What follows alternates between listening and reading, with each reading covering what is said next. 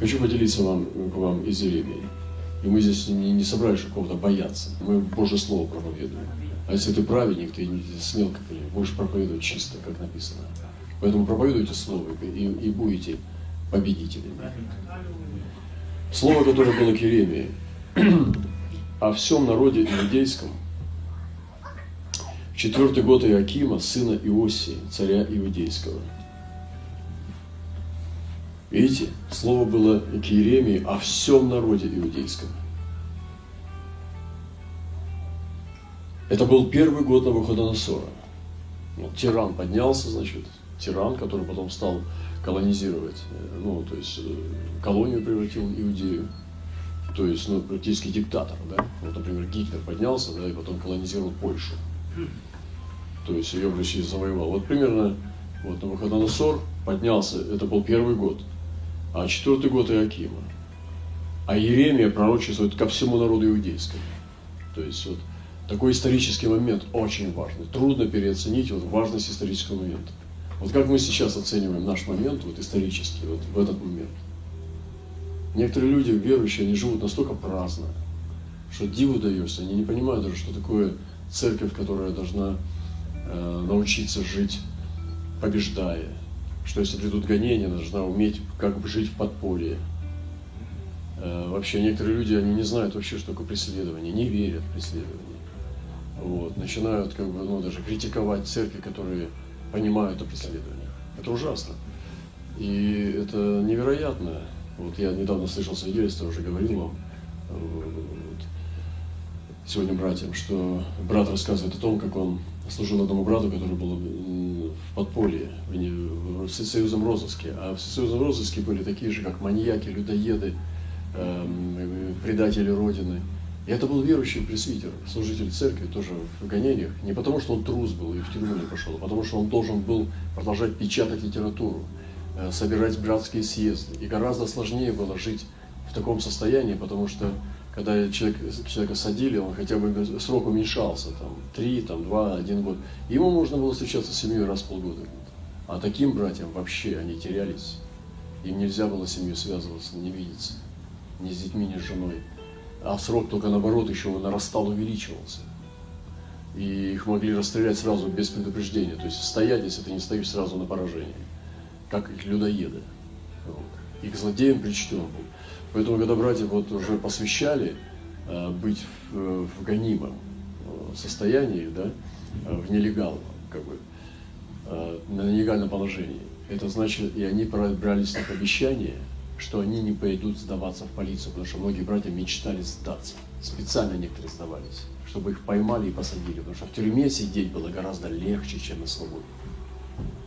Психологически просто через год уже начиналось просто сумасшествие. Люди просто, ну действительно, боролись с, с безумием. Настолько это тяжело было в Советском Союзе. Там и дружинники, и милиция, и все такое. Все ненавидели Бога. Бога нет, вы понимаете, вы не представляете себе, что это было. И братья когда свидетельствуют, как это было, что он говорит, закон номер один был, не спрашивай, когда тебе не рассказывают. Вот так вот. Он говорит, я вез когда людей, уходил из дома, ни телефонов, ничего не было. Жена спрашивает, надолго, я не знаю. Он мог на неделю исчезнуть, на месяц. И она просто не знала, он даже ей не рассказывал, не потому что не доверяла, а потому что лучше не знать. Потому что если пытать будут, то э, лучше не знать информацию, чтобы никого не предать. Вот так вот жили братья и сестры. Понимаете, вот сегодня на нашу жизнь это похоже, вот как вот мы живем. Вот, э, можно назвать нашу жизнь служением Богу. Он говорит, ну мы трудимся. В смысле трудимся? Ты два раза ходишь на собрание, там где-то в пятницу ночь молитвы, и ты говоришь, что мы трудимся. Ты подумай, я спрашиваю, как вы, ну, мы трудимся. Ты, ты уверен, что ты трудишься? Что такое трудимся? Вот, вот Павел сказал, я трудился, больше всех их потрудился. Вот это трудился. Понимаете? Поэтому очень много такого пафоса, который надо пересматривать. Вот, потому что ну, труд это труд, вы понимаете? А многие живут, это не труд. Это вообще просто ну, раз, раз, разболтай. И он говорит, я когда вез туда, вот, ну, братьям, там у них даже кнопки машины были, чтобы красный сигнал не зажигался, когда они тормоз нажимают. Задний ход, чтобы не горел, потому что ночью привозили там какие-то подпольную литературу перевозили, там все такое. И говорит, ну, села даже, закрылась дверь, я он даже в задний вид не посмотрел в зеркало. потому что такая кротость была. Понимал, что не надо лишнего. И он молчал ехать, и вдруг слышит женский голос. Оказывается, сестра села. А он даже не, не, не оглянулся. Вот такая кротость у братьев. Вот так научены были братья. И она говорит, у тебя время есть? Он говорит, сколько? Он говорит, ну, мне три-пять там. Он говорит, есть. Давай вперед. И поехали. И она привезла его туда, ну, то есть, где брат скрывался, который был на Сесузе розыске уже много лет. Там он печатал литературу, делал братские встречи там, и так далее. То есть, герой веры. Он говорит, как тебя зовут? Ну, вот так-то. Он говорит, давай так, я тебя буду звать сынок, а ты меня папа. Такое доверие было, что старшие братья сын, сын детьми называли, а их называли папа. Представляете, какая любовь? Вот. Вот церковь должна такую природу иметь. Как бы вот нам надо быть настоящими, братья и сестры. Настоящие святи Христовы. Вот войти просто в настоящее служение Христу креста. Чтобы умереть за Христа. И не только за Христа умереть, а за ближнего умереть. Понимаете? Там тронешь, уже обиделся, уже дуется, поносит, за спиной сплетничает. Ну что это такое? Как вот он выстоит в гонении, как он умрет за Христа, как он пойдет страдать. Да не пойдет он никуда страдать. Братья рассказывают, сидит срок досиживает уже. Пять дней осталось, но вы знаете, уже там только об этом, тоже дома весь. Приходит там пару офицеров, говорит, что, говорит, как дела? Говорит, да вот уже все готовишься, ну что, ну что будешь делать? Ну как, что, верить в Бога, все, я же сидел здесь. За что? Что верность? Говорит, ну детей будешь водить? Да, буду. Нет, подписывал бумагу, что не будешь. Нет, не хочу. Ну, через пару дней придем. Приходит, уже три дня осталось. Говорит, ну ты понимаешь, что передумал? Нет, не передумал. А ты понимаешь, что это исправительное учреждение. А ты не исправился. Значит, снова такой же срок добавляю, снова пять лет сиди. Вот так вот братьев мучили. И они сидели, никто не отрекался, ничего не подписывали. Вот ты готов на такое? Твоя красавица жена любимая, дети твои. Ты готов с ними расстаться? Вот понимаете, я вам такие вопросы задаю, братья. А это нормальные вопросы. Да. Это не Аминь. то запретная тема, что да. лучше не думать. Если ты отодвигаешь в дальний ящик, ты еще не знаешь, что, носить, что такое носить мертвость Господа в сердце своем. Значит, ты не носил ее, ты боишься ее. Ты даже думать об этом не хочешь. А э, апостолы учат о том, что они с этой мыслью жили и спали, и пребывали все время с этими мыслями. Вы понимаете? О чем вот сейчас проповедовать лучше не трогать, потому что люди не вернутся. Да не вернуться, это значит, ты таких людей здесь и породил, если не вернуться. Вот, поэтому все серьезно. И вот, э, значит, здесь Еремию мы видим. Знаете, Еремия пророк слез. Значит, это был первый год Навуходоносора, царя Вавилонского, который пророк Иеремия произнес ко всему народу иудейскому и ко всем жителям Иерусалима и сказал, «От 13 года Иосии, сына Амонова, царя Иудейского, до сегодня вот уже 23 года было ко мне слово Господне, я с раннего утра говорил вам, и вы не слушали. Господь посылал к вам всех рабов своих, пророков с раннего утра посылал, и вы не слушали и не преклоняли ухо своего, чтобы слушать». Братья и сестры, Послушайте внимательно, что здесь написано. От 13 года Иосии, сына Амонова, царя Иудейского, до сегодня вот уже 23 года было ко мне слово Господне. Еремия 23 года слушал Слово Господне. И у него не было дырявых сезонов. У него не было сезонов молчания. 23 года верности слышать Слово Господне. И, конечно же, с Иеремией сравниваться это как с горой. Но это серьезное слово. 23 года верного служения пророка. Понимаете? И он говорит, 23 года. Вот он говорит, а 13 года царя сына, там, до сего дня вот уже 23 года было ко мне Слово Господне. А это не просто там он не отпал, ни в другую церковь не ушел, или в мир, а Слово Господне всегда сдержал себя в таком состоянии, что Господь с ним говорил 23 года. Понимаете? Вот что нам надо сегодня. Вот это называется верность. Сегодня многих уносило, там поблуждали, там, по, по, по это самое, по, попьянствовали, вернулись. Ну, как бы некуда, там уже жизни нет, знаете, вот мир чужой, там не могу. Еремия не так стоял. Никуда не блуждал, никуда не, не шарахался. К отцу пришел и остался навсегда. Вот сегодня такой народ ищет Господь. Вот уже 23 года было ко мне Слово Господне, и я с раннего утра говорил вам. Значит, чтобы с раннего утра говорить, надо рано вставать. С раннего утра говорил вам, и вы не слушали. И я с раннего утра говорил вам. Вот служение, богослужение Иеремии были с раннего утра. Пророк. 23 года, говорит, я. Было ко мне Слово Господне, и я с раннего утра говорил вам. Вот, вот что нам надо сегодня. Не вот эта вот церковь, э, шалтай-болтай, там, как бы ее только развлекать, как бы поразвлечь ее. А вот это служение. Вот куда я хочу. Вот где мое сердце. Потому что я знаю, что здесь мой Господь. Вот такой Бог. Не тот, которого мы придумывали в веселых картинках, а вот он. Это Библия. Я же вам Библию читаю сейчас. И Слово Господне читаю. Вы думаете, Бог изменился? Бог не изменен. Христос пришел, принес на себе проклятие. Он принял проклятие, а Бог-то не изменен. Он как был, такой и есть. И пророки такие же. А что, разве пророки должны быть другие сегодня? Разве вот Еремия в Ветхом Завете вот такое было, сегодня в Новом Завете должны другие пророки? Да они такие же должны быть. Им просто больше открыто уже. Но верность не меньше должна быть у пророка. И серьезность отношения к Богу не меньше. Понимаете? Мы все люди, мы живем сегодня в современном мире, говорим другим языком, на современные слова, другая одежда, там, выглядим иначе. Но нет, внутренность неизменна. Мы должны быть такими же пророками. Господь посылал к вам всех рабов своих, пророков. С раннего утра посылал. Значит, вот знаете, чтобы застигнуть еще тебя, пока ты не покинул дом, пока ты не исчез, пока ты не спал, пока ты еще, может быть, обновленный с утра, еще не такой нечестивый, как вечером был. Чтобы ты с раннего утра услышал Слово. И он говорит, посылал с раннего утра, и вы не слушали, не преклонили ухо своего, чтобы слушать. Меня восхищает это. Я потрясен. Я благословлен. Я хочу так жить, как Еремия.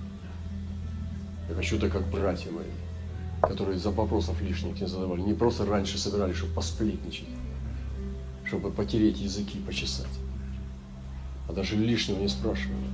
Села женщина, он даже не посмотрел в зеркало, потому что в кротости пребывал. Как братья сказали, не спрашивай, пока не начнут говорить. Не будь дурачком. Вот это красота. Вот это меня впечатляет.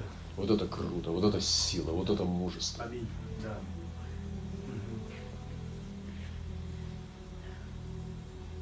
В себя, насколько постоянно подается настоящее Слово Господне.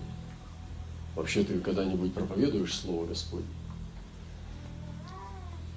Знаете, я скажу вам, братья, где Слово Господне проповедуется, там народ Божий спасается где оно не проповедуется, не спасается никто. Потому что ты своим словом никого не спасешь.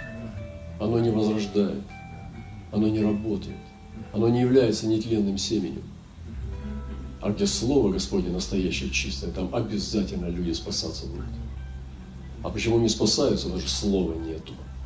А чтобы Слово было, надо с Богом быть. Вот и все. Все очень просто. Бог не изменился не изменился. Почему же люди не спасаются? Почему твое слово не возрождает людей? Что Бог изменился? Да потому что слова нету. Потому что неправду говоришь. А если бы правду говорил, тогда люди бы спасались бы. Да. Аминь. Вот и все. Да. Весь закон. Вот я вам доказал из Иеремии. Это серьезно, это валит на колени. Это прибивает нас к земле. Это правильно. Бог должен валить нас на колени, чтобы потом поднять нас в новом роде, в новом виде. Это хорошо крушиться перед Ним. Это правильно. Потому что Бог производит такое действие. Самые великие святые, как Даниил или Иоанн, они падали как мертвые, когда видели Бога. Ангелов даже его. Падали как мертвые, и Господь поднимал их.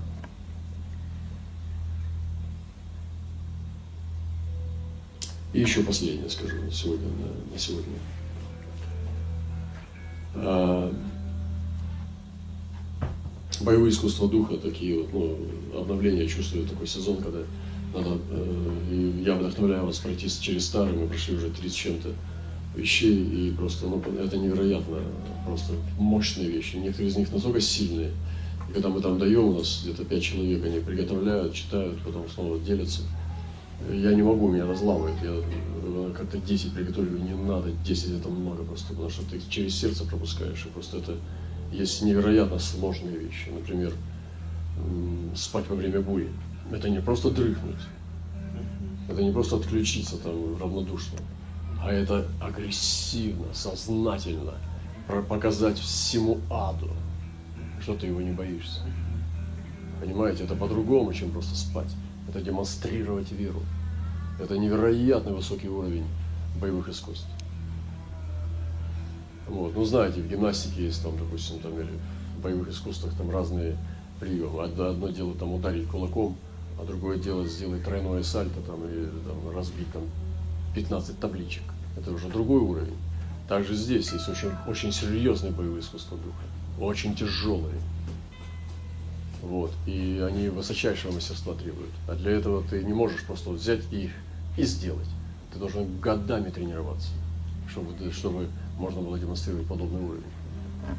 И поэтому я призываю вас быть воинами. Духовный человек – это духовный воин. Если ты не воин, ты не духовный человек. Потому что на земле идет война.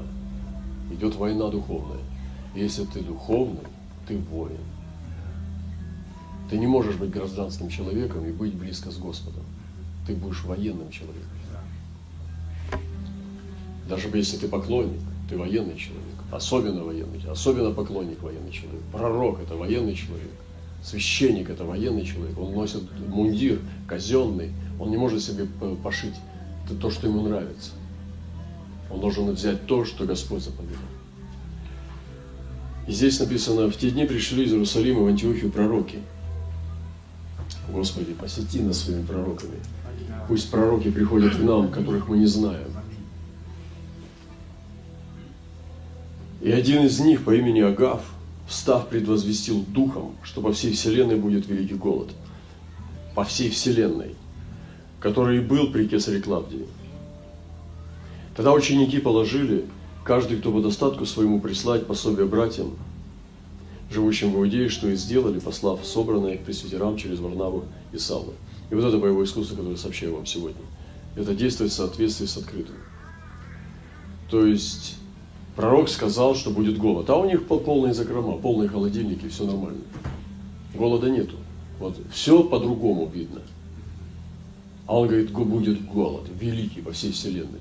И они, имея полные холодильники, полные кошельки, собирают пожертвования, потому что верят в Слово, которое еще не видят. Вы понимаете? Вот как надо делать, да. когда ты слышишь Слово. Ты делаешь не когда тебя подожмет. Не когда обстоятельства докажут, а потому что ты имеешь свидетельство, ты делаешь из невидимого видимое. И церковь собирает по достатку своему, просто на основании веры в пророчество. И она реагирует на пророчество. И сегодня, когда здесь в эти дни будет звучать слово, что ты будешь делать с этим словом? Просто поедешь и что-то выхватил, что тебе удобно, что тебе понравилось или что? Так не работает, ребята. Так не работает. Вот почему часто мы возвращаемся с эмоциями, но ничего не меняется в наших домах. Потому что нельзя выборочно брать слово. Его надо брать все. И они взяли, и по достатку, как написано здесь, они положили каждый по достатку. То есть по достатку. То есть, видимо, но щедро жертвовали по достатку. Разные суммы, но по достатку. Послать пособие братьям, живущим в Иудее, это было в Антиохе, это язычники были, это были иудеи, где евреи жили, что и сделали, послав собранных пресвитерам через Варнаву и Савну, доверили Варнаву Савну, еще не был он Павел, они не были еще апостолами, это были просто священники, пастыря в церкви, просто служители. они дали это, эти пожертвования с Антиохийской церкви, с большой церкви. Антиохия был ну, богатый город, возможно, это была большая сумма. Они послали в Иерусалим просто на основании пророчества, которое сказал Агар. Они его и не видели, он первый раз пришел. Представляете себе, какая вера была в церкви, какая чистая, какая вот церковь была красивая. Вот так к слову относился народ. Надо перестать проповедовать человеческие мысли. Вот я сейчас говорю же вам из слова. Читаю слово и открываю его. Вот и проповедуйте так. Берите слово и открывайте его. Потому что тут уже хоть ты профессор, никуда ни, ничего не попишешь. Ну Оно слово есть слово. Хочешь воевать с ним, воюй. Если вы получили откровение, что Бог вводит на снова сезон, дает вам какие-то вещи, э, что-то ворота делают, колеса что-то что делают, и вы ничего не делаете. Вы думаете, Бог сначала сделает, а потом я пойду, что гарантию хотите? Давайте договор заключим. Бог, пока ты не появишься, я не двинусь. Ведь Господь сказал, иди, Авраам. А куда? А я тебе скажу, куда. Сначала иди. Он же так ему сказал. Он говорит, а вы, можно гарантировать? Ничего, никаких гарантий. Иди. И будет тебе сказано, куда. Собираешь свои, свои манатки. Господь, я уже вышел. Иди. Куда? За ту гору? Да иди. Пошел, я уже иду. А нету слова. День нету, два, три, четыре, пять, значит, иди. Последним словом живи. Все, что я делаю, верой, верой стараюсь делать. Еще не видно, а ты уже делаешь. Потому что у тебя слово есть, и ты веришь в слово. И через тебя оно становится плотью. Не через кого-то, а через тебя. Я, тебе не надо ждать гарантий, подтверждений, потому что это прагматизм. Вот я говорил ему сегодня, что когда мы выбираем, что подешевле, это из-за жадности, из-за своей собственной выгоды. А я вот потому что так дешевле, изменил путь. Господь тебе вот так сказал, а ты вот так вот сделал это, потому что дешевле. Представьте себе, что Иисус двигался там, где дешевле. Можете такого нищеброда такого представить, который двигался где дешевле? А можете Павла такого представить, что Бог говорит, Павел, у нас денег нет с тобой. Ну, как бы, ну, сам понимаешь, время тяжелое.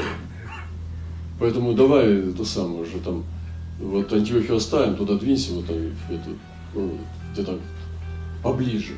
А там уже как экономика поднимется, может, туда прорвемся.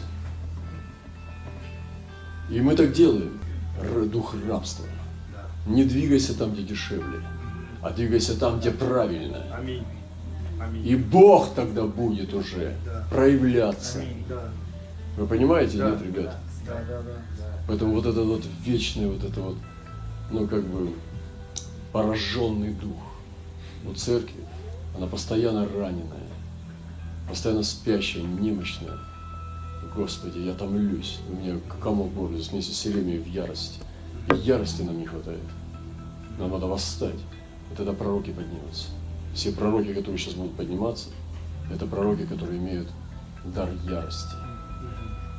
Я не представляю пророка без ярости. У меня есть ярость. Я сейчас даже я в ярости с вами разговариваю. И никому не собираюсь угождать здесь. И нравится. Я знаю, кто я. Что мне вам нравится. Я сюда приехал по делу. Передать то, что Бог хочет сделать здесь. Я еще не знаю до конца. Ну, есть откровения, есть что-то, но я на них не смотрю. Буду смотреть на Него. И твои откровения меня не сильно интересуют. Если ты сам себя не представил, то помолчи про свои откровения. Это мне не интересно. Понимаете? Вот и нам надо сейчас парадигму сменить все, обновить наши планки. Для кого-то он сильно низко, тебе выгодно, потому что другие не могут твою высоту взять, и ты ну, успокаиваешь себя. А кто-то себе воздвиг там романтические какие-то вещи недостижимые, там молится о пробуждении космоса, там, я не знаю, там, а они нереальные вещи, ты открой глаза. Вот сейчас что надо делать. Да. Вот. Поэтому слово, послушай, что Господь говорит, и давай действуй сначала. И будешь видеть его проявление.